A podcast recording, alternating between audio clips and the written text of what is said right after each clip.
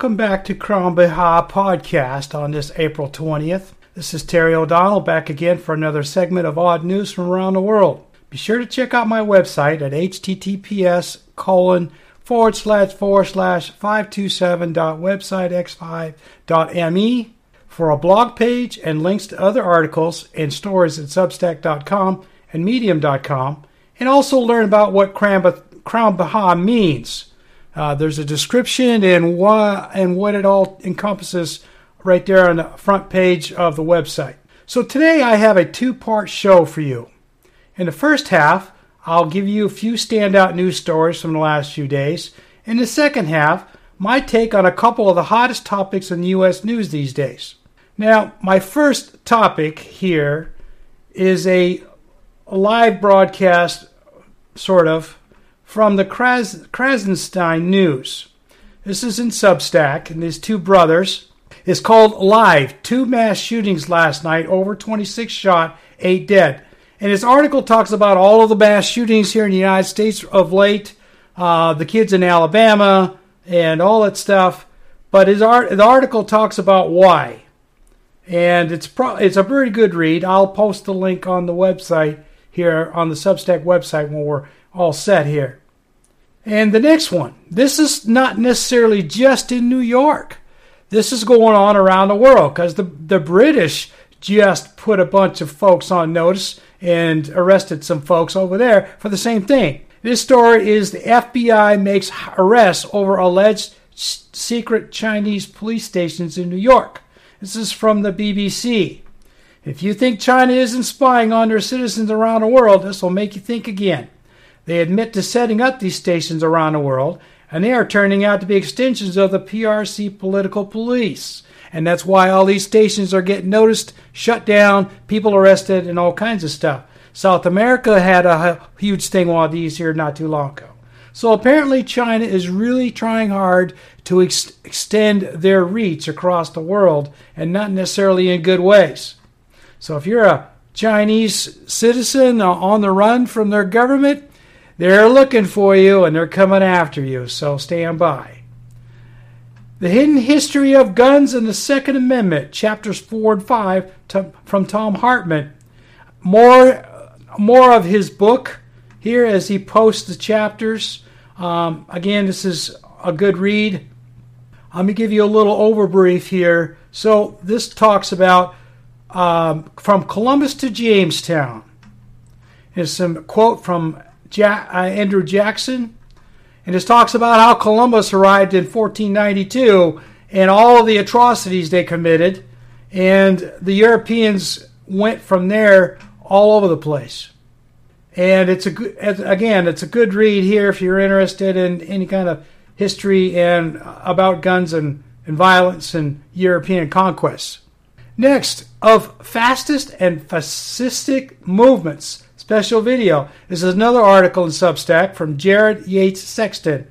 He's an activist and he's all about American politics. He admittedly uh, he's a far left, liberal, progressive, um, and things like that. Um, and his his article here, I'll pull it up a little bit. Um, this one here, where he's he's wrote a thing about how he's annoyed, and then he's talking about social media I'm tired of all the stuff. And he, he patched a video into this one. So it's a good read. Yeah, I would listen to it. I did listen to it. And he's got a lot of good points. It's not very long, about 25 minutes, if I remember. It's a YouTube video. It's a pattern of news stories about right wing movements gaining speed in Australia, help from their U.S. cousins. And again, this is about right wing movements around the world. Australia's having a big problem with that. The British are having a big problem with that. And they're likely getting it from their American cousins. So that's not necessarily. Canada's also getting in on this. I mentioned that last week. So I'm going to segue here. This is more on the education problem here in the United States. Collapsing roofs, broken toilets, flooded classrooms. Inside the worst funded schools in the nation, and this was posted in the Idaho Statesman and ProPublica on the 13th. And this talks about how the state of Idaho is not putting any money at all into their school systems. The roofs are falling in. The plumbing is broken. You got leaks coming through the roof. Everything you can think of. And the state government over there doesn't want to pay a dime to fix their schools. They continue to band aid and patch, don't want to do anything. Uh, if you're, you know, this talks about one of the worst states, but this is not exactly a one off. There are several other states, mostly red states, who are having the same infrastructure problems in their schools around the country. And this goes to show that they would rather pay money in the legislatures or take money from corporate donors, in this case, and put it in their pockets rather than take care of their ailing infrastructure and schools and everything else. So that's that's not a good thing. Uh, it's bad for the students here in the United States and all that kind of stuff. So it says Idaho spends less on schools per student than any other state. Kids are sweating, freezing, and struggling to learn. By Becca Stravonsky in the Idaho Statesman. Um, in Idaho, there's who fallen ill, so don't want to spend money. Um, a lot of these school buildings they talk about in the article should be condemned as unsafe. And that's there's probably going to be more about that down the road. Again, I'm a big advocate for kids getting a good kids getting a good education. Uh, and you know, how can you get a good education if you're afraid the roof's falling in? You're freezing, sitting in your chair. I mean, this talks about how kids in the wintertime in these schools are having to wear their jackets and snow clothes, and in the summertime they're sweating their butts off. I'm sorry. How can you keep? How can kids learn that way? And here's another story. It's a different topic. Supreme Court showdown over Sabbath could change workplaces across U.S. A former postal worker wants a ruling to balance work and worship, he says. This is by Devin Dwyer and Isabella Menezes. And this is an ABC News. It talks about a man who wanted to have Sundays off, and USPS and Amazon said no. Amazon mostly, and USPS just needs their money. This is headed for the federal Supreme Court.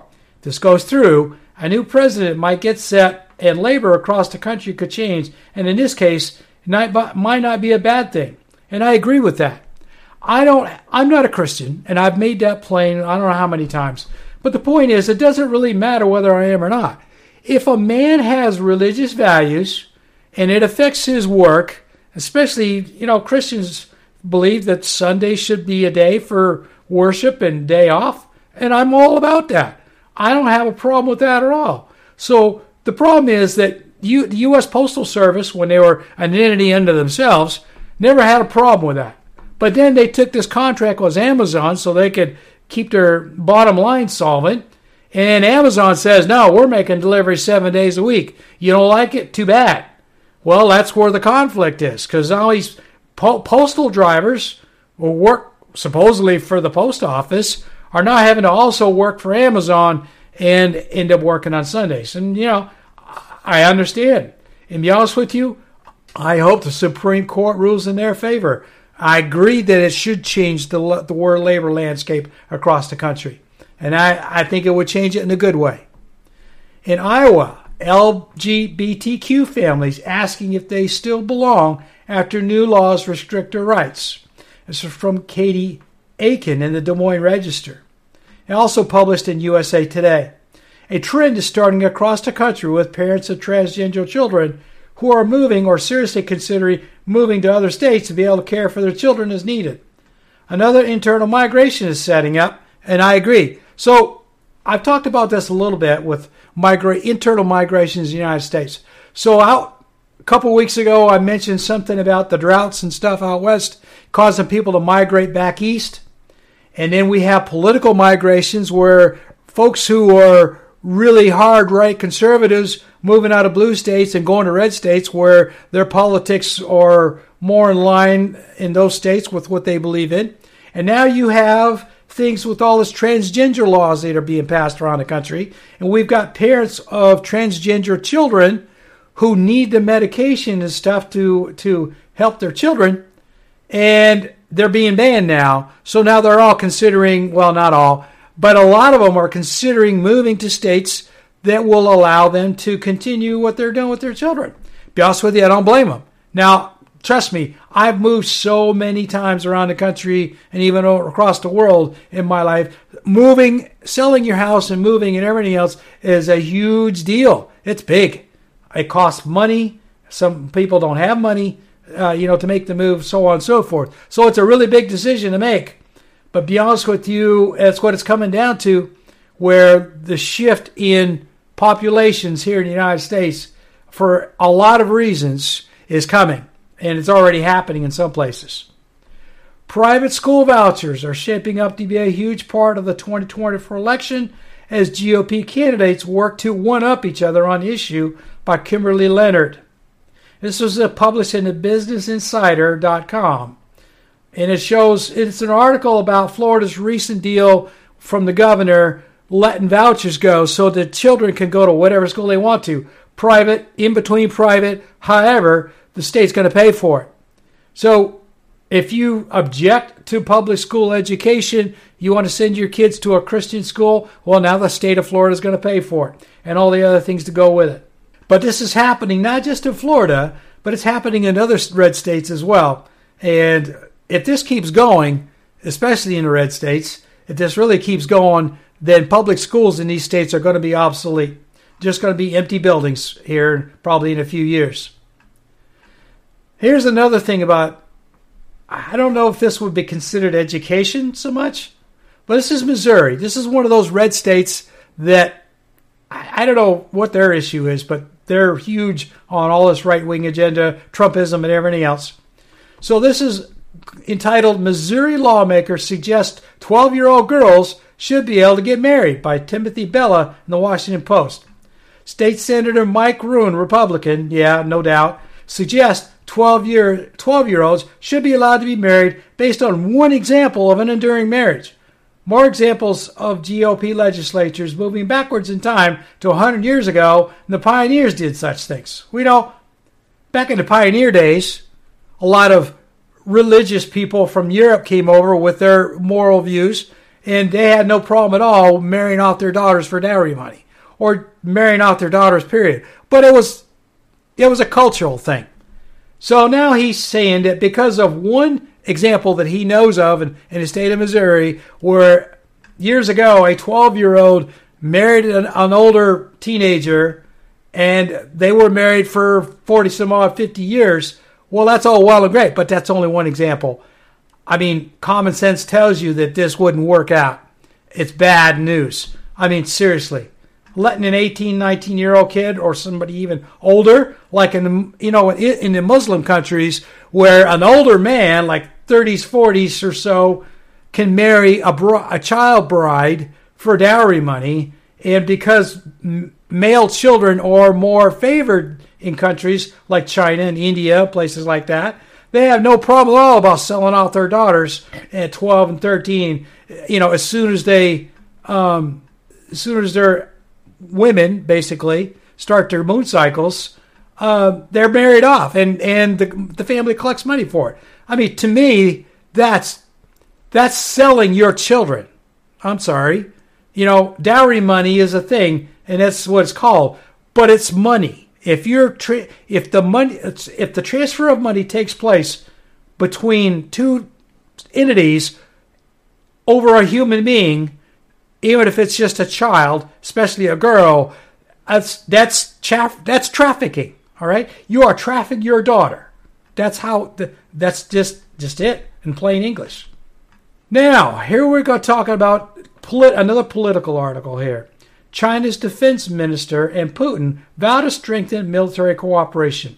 Li Shangfu traveled to Moscow, where he said ties between the countries surpassed military political alliances of the Cold War era. This is a tell, telltale piece giving everyone a heads up that China is likely supplying small arms and other small logistics to the Russians to use in the Ukraine war via a backdoor supply system off the books and under the radar for now. China never does anything out of the kindness of the heart. So, what are the Russians giving in return? Well, the answer is fuel. What they're getting in return is oil and coal. And that's a big thing. So here's the problem with that. If China openly, I mean, they're doing it behind doors right now, um, and are trying to keep it a secret. But if they were to openly support the Russian war in Ukraine, that would be a huge, huge tidal wave ripple across the world. It would set off all kinds of stuff. And I don't know what I don't know what the outcome would be, but it probably would be pretty serious. So that's something that's going to have to be watched a little bit. And then here's here's another one here. This one comes from the United States, sort of kind of. Twitter, or I should say Elon Musk, puts government funded media tag on CBC account, labeled by the latest move by Twitter to stamp public broadcasters with designations. First it was NPR, and then PBS, and now the CBC Canada. Twitter thinks that they can intimidate news organizations with these labels. NPR closed their Twitter account, and PBS also, I think. Although the CBC government is sponsored is a government-sponsored news organization, the government has no say in what they publish. This was pushed to Elon Musk by Pierre Poilievre, uh, a conservative leader trying to trash Trudeau before the May elections. So, what if Twitter labels a news organization as a government funded media? It may be a big deal in the US, but probably not for a company outside the, outside the country. So who's next? Al Jazeera?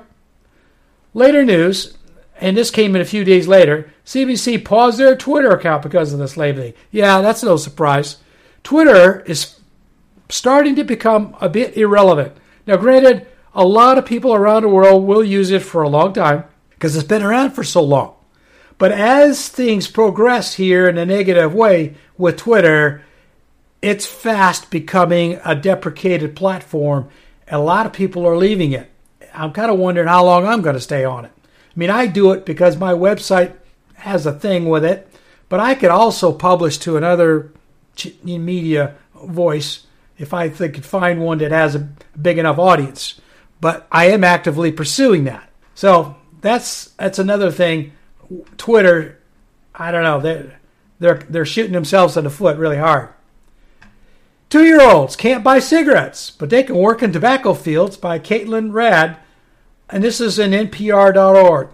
So this talks about how migrant children, for the most part, are able to work, go to work in agricultural and meatpacking plants. Of course, I've ta- I've talked about this every week, and this one talks about how they're working in tobacco fields. They're not all out to smoke; they can't buy them, but they can sure work in them. And the problem is that the the toxics the toxins from nicotine and stuff are getting into their skin. So they're it's almost like they're smoking but they're not.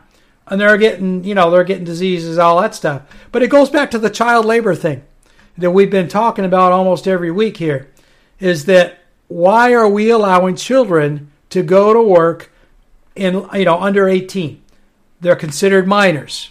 Why are they doing this? So the big question is, what do we do about it? I don't know. That's uh, that's going to be a big thing. Uh, I think it's going to be a, a, thing in the United States for a long time because we supposedly got laws against it, but I guess we're not enforcing them too much. Here's another thing from China U.S. China decoupling will have a devastating impact on the global economy. The global economy is not just splitting into two as a result of cynical political maneuvering, it is in danger of falling apart. Financial markets need to grapple with the impact of geopolit- geopolitical climate rather than seeing it as something that concerns politicians only. And this is from Anthony Rowley. So, what I'm going to do here, I'm going to pull this one up. And this talks about what would happen to the global economy right now if the United States were to not depend on China's factories anymore. And there's a bunch of stuff in here. Some of it is, you know, business wise. Uh, but the bottom line is think about it.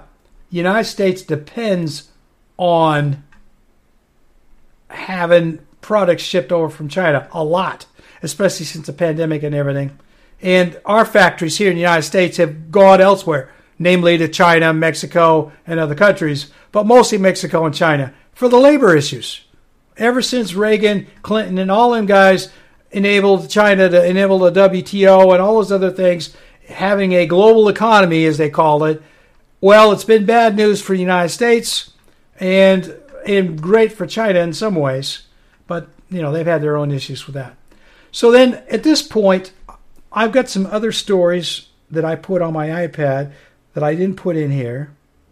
And this one, I'm going to pull up this one here. Um, this story here is from Elon Musk Twitter here, more or less. His interview with Fox News reveals his dark intentions for big tech.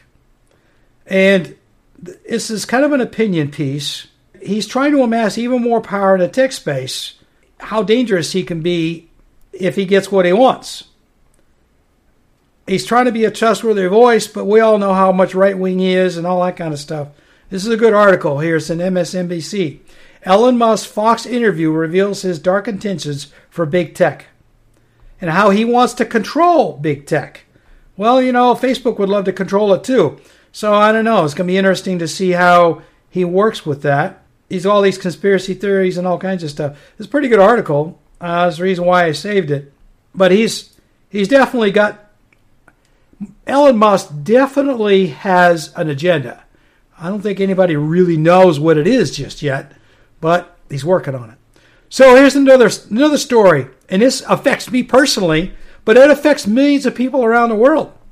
Netflix to end mailing of DVDs of movies to subscribers after 25 years, and this is coming in September. So I've been a subscriber to Netflix, watching movies for years, ever since they came out well, I say not quite, but for 20 years. And so the big thing about it is now that they're going to do away with their Blu-rays and DVDs, that affects me a lot because I have an old, well, I'll say not, I, I don't consider it old, but you know, old technology. I've got a Blu-ray player uh, that I watch movies on. I happen to like the sound effects in my home movie theater that I set up because I hate movie theaters. So I have my own personal movie theater set up, and so I get the enhanced sound from the Blu-ray disc. And now Netflix is saying, "No, we're not going to do that anymore because we're losing money." Well, that's that's a huge cut for me. Makes me think, and you know, and I talked to my wife about this yesterday when I saw the news article. Maybe I won't be a Netflix subscriber after September. There's a good, real, real good possibility I might cut their cord and go somewhere else because I happen to like my Blu-ray movies. I don't want a huge library. I mean, I watch stuff and I watch it once, and then that's it for me. I rarely watch reruns. Um, but at the same time, having this deal, I got to wonder about my thing with uh, Netflix going forward. And, you know, how many other people are thinking the same thing? Is Netflix going to lose a lot of subscribers? Well, there's a very good possibility. Too bad for them. I'm sorry you know, for somebody like me who's been with them for 20 years, um, it's sad. You know, uh, I'm pretty loyal. I'm a loyal customer for a lot of things. Um, but man, I'm telling you what, when you, when you treat me badly, you know, I have no problem about cutting you loose. And here's another one. Anti an anti-obscenity law from 1873 was discarded for decades. Now, the anti-abortion movement wants to wants it back from Moira Donegan and this is in The Guardian. So this goes back in history a little bit. There was a guy by the name of Anthony Comstock, and he was a huge evangelistic Christian back in the late 1800s, and he got elected to a government office in the federal government, and he was doing all kinds of things, doing you know pressuring companies and various other things. He worried about soldiers in the Civil War having you know talking about sex too much and all kinds of stuff. So his Christian morality, he devoted really hard. So his biggest thing was he got inspector of the U.S. Postal Service back in the 1870s. And he started performing what he called, here in the story, weeding in God's garden.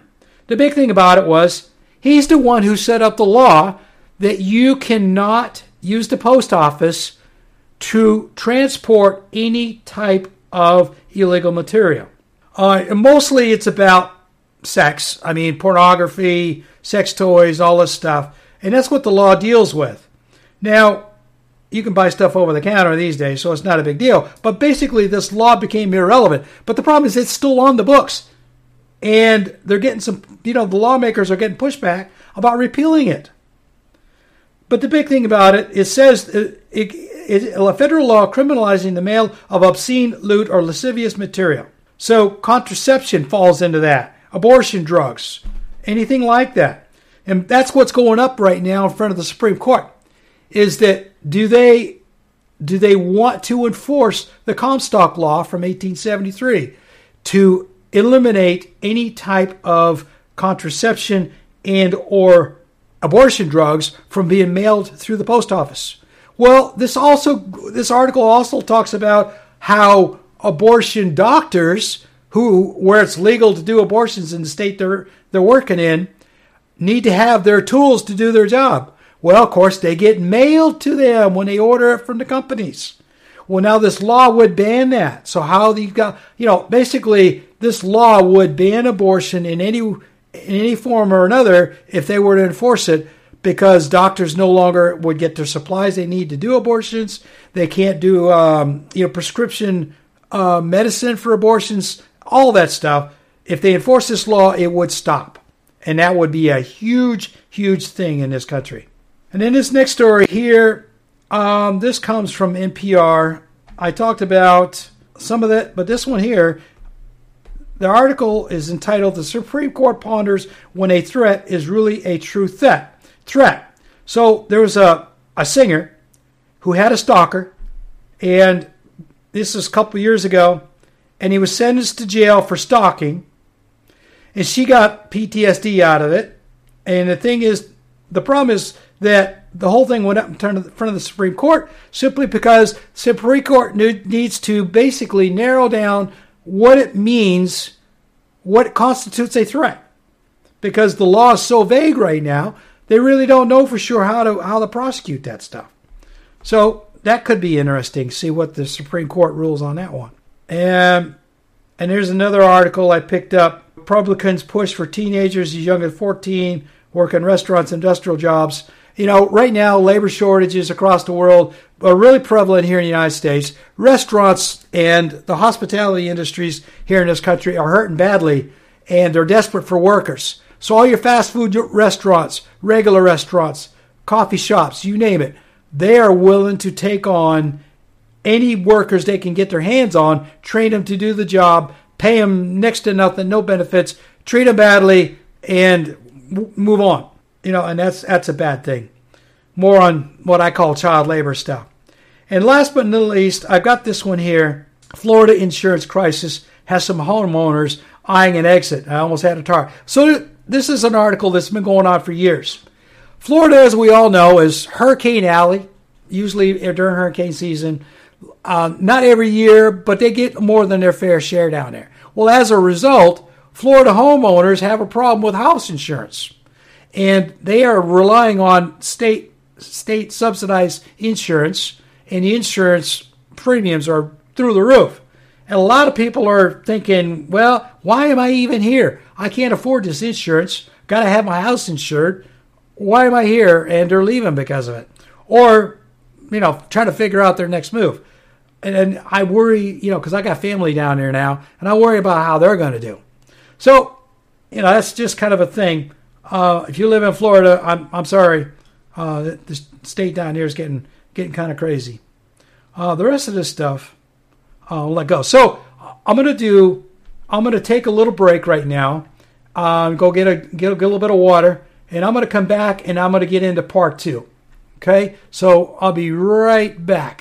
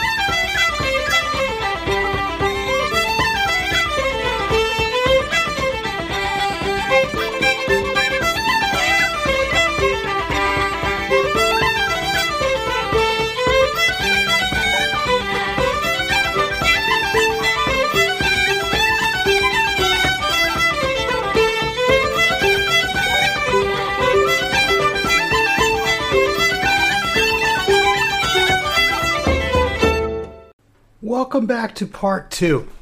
And as I said, I, I talked earlier about I've got to have two topics today. So, the big thing about it, um, this is stuff that's really in American news. Um, it's been all over the place for several years and more prevalent now because the second part of this goes to all of the guns and stuff. So, welcome to part two. First, the U.S. southern border. In nearly all of the civilized world, they have heard of the United States border issues with migrants coming across any way they can to find a better life because Americans like to make a lot of noise about it, just like certain countries in Europe. My opinion is that the U.S. either needs to get over it or consider harsher methods to keep them out.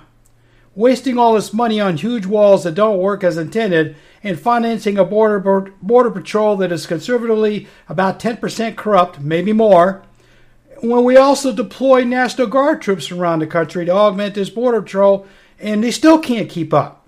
All of which aren't working to the 100% effectiveness that certain people in the United States are crying about.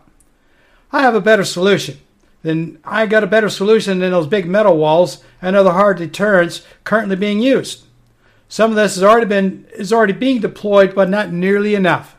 So the solution is erect a 10 foot tall chain link fence with concertina wire from the Baja Peninsula all the way to the Gulf of Mexico, with guard towers within sight of one another, staffed with live guards, roving foot patrols with dogs running between the two guard, you know, running between the guard posts.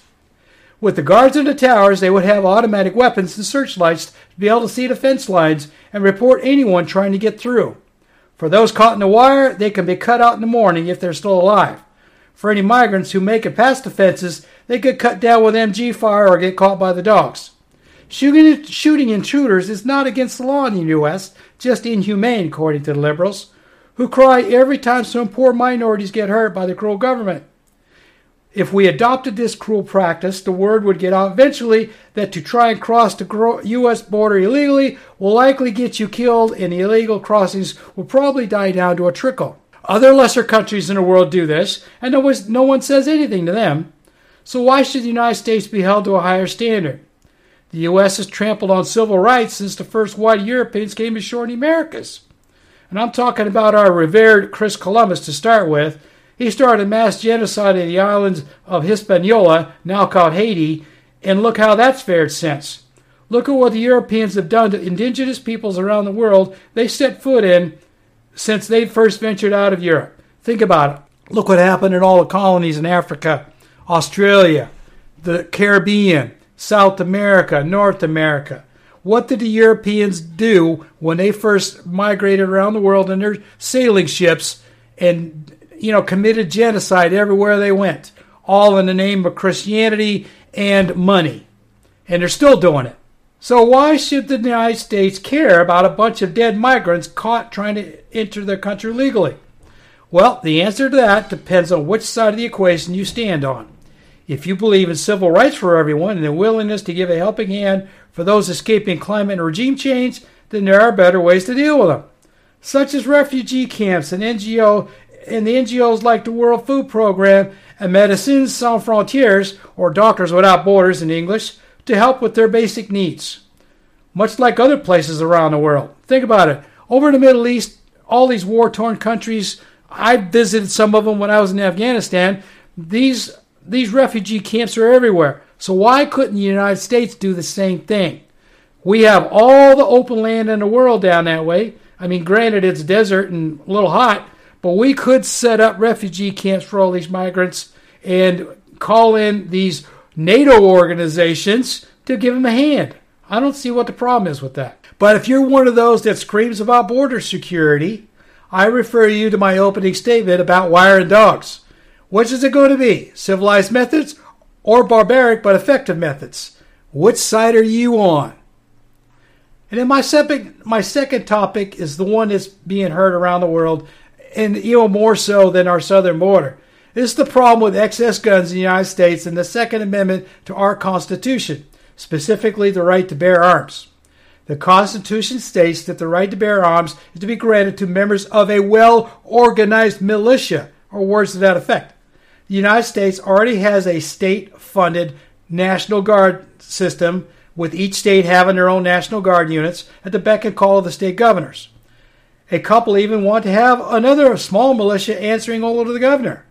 But no matter what you call them or who they work for, they are considered organized militias by the book. Although these state militias for governors only, like the one in, ones in Florida and Texas, may be a little less than organized in, by most military standards, but irregardless, book by the textbook, they would be considered organized. Everywhere else, everyone else is just considered civilians. If you're not part of any kind of organization, state mandated, federal, what have you, you're a civilian. Period. The answer to this is rather simple. The United States has a reserve component called the inactive reserve, the IRRs we used to call it when I was in the military. They have been through basic training and can be called upon in a real emergency. They are required to register with the government once a year to keep up their locations and contact information. Why can't all legal gun owners be required to sign up for another version of the inactive reserve? All they would have to do is sign up when they buy a gun legally, and that's the key word legally, and maintain their contact information once a year like the others. The only difference would be the requirement to attend a basic training like a real soldier, sailor, or airman. They should have to attend a safety training course as part of their background check, like certain, certain states require, very few. The course may only take one day out of their lives, sometimes a little more, but it could save a lot more lives. The adage about only criminals having illegal guns could prove to be a reality. This would weed out the mentally unstable and social misfits, keeping them from acquiring guns legally. Black market guns are a lot more expensive and harder to get in most places, and a good deterrent in and itself. If you get caught doing something stupid, like stepping out your door to shoot at a car turning around your driveway, for instance, you lose your gun privileges.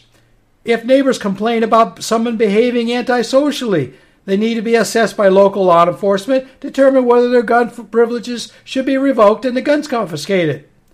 The other part of this would be to implement a nationwide mandatory background check across all 50 states.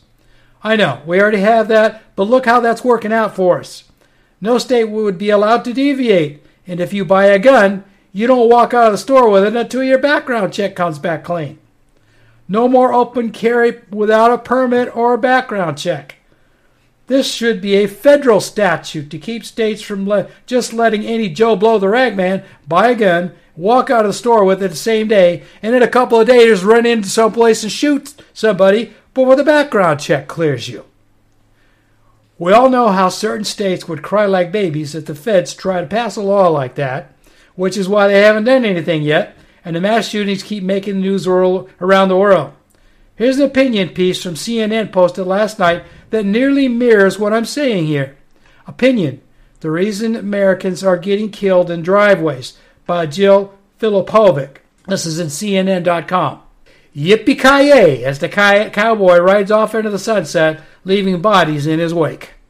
All I have for today. And as I leave you with this thought, what would you do in the situation of somebody coming in your driveway just to turn around the end of the block? Would you shoot first or would you let it go? That's the question of the day. You have to ask yourself, what do gun laws mean to you? Are you worried about the government coming over here to take your guns from you? Well, I don't think so. I don't think that's ever going to happen. But are there a lot of people running around that shouldn't have guns? Absolutely. So that's my last thought of the day. So I'll let you guys go. Um, I'm going to take care of this week's broadcast. And just remember if you get this, if you like subscribing to it, I offer free subscriptions paid ones as well, but I don't, I don't make a big deal about it. But having a free one would be a good thing. Uh, just subscribe to it, uh, and you can just remember you can uh, also list this on your uh, iTunes application and take it with you wherever you go. Thank you, and have a really great day.